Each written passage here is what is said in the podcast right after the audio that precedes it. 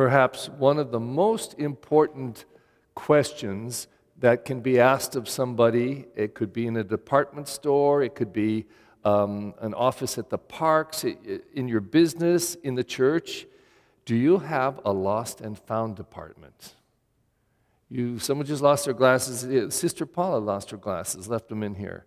And they were here for a few days, plus a case appeared. And so she was sitting right there in the second row, and I came over about five days later, presented her with her glasses, and this was her response.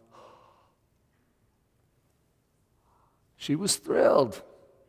Now, we don't really have a lost and found department in here. We, we just take it to the sacristy and put it in a drawer.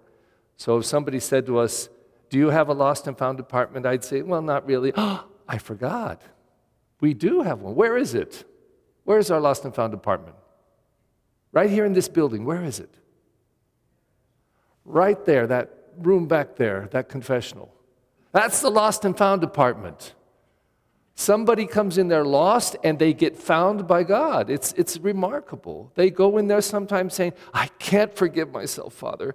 I don't think God could ever forgive me, Father. What I did, and they'll confess something 30 years ago. I say, Have you ever confessed it before? Yes, Father. I confess it all the time. Really? You don't believe you've been forgiven? Well, it's just that it's so bad. Oh, so your sin is more powerful than God. God can't forgive you because you are such a great sinner. Now, that's the lost and found department. It truly is. And I have to say, one, because there are many, one of the most amazing, remarkable things about being a priest is to sit in that room and to be able to say, to, to I'll say this, dispense or be an instrument of God's loving mercy. It is extraordinary. It is extraordinary.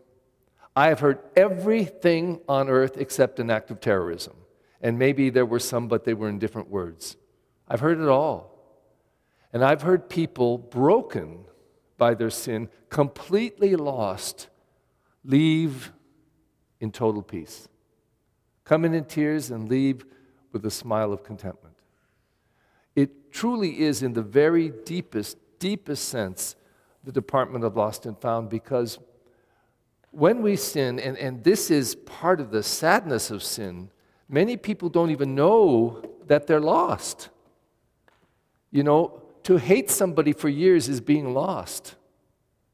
To hate another person because of their culture, their color, their language, their sounds, their smells is to be lost.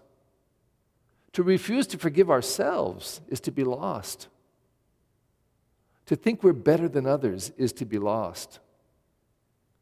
To not have a generous bone in our body is to be lost. To not be grateful is to be lost. Now, there are varying degrees of being lost, but there is that special being lost that Jesus refers to in the scriptures all the time to the Pharisees, who on the outside look good, but he said in the inside, you're like dead man's bones. You're like a sepulchre. On the outside, it looks beautiful. Look at that beautiful marble and all the carving, but inside, dead man's rotting bones.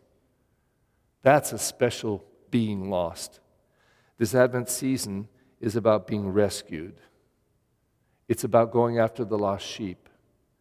It's about, in, like in that first reading, all those words of give comfort to my people, rescue them, find them, love them. Today we celebrate, and in this Advent season, are looking forward to the gift of salvation that came in Jesus Christ. We have some very good news to celebrate and very good news to share. So as we continue to prepare, we open up to receive more and more that light that is coming into our lives. Let us stand and lift up our needs and prayers to God.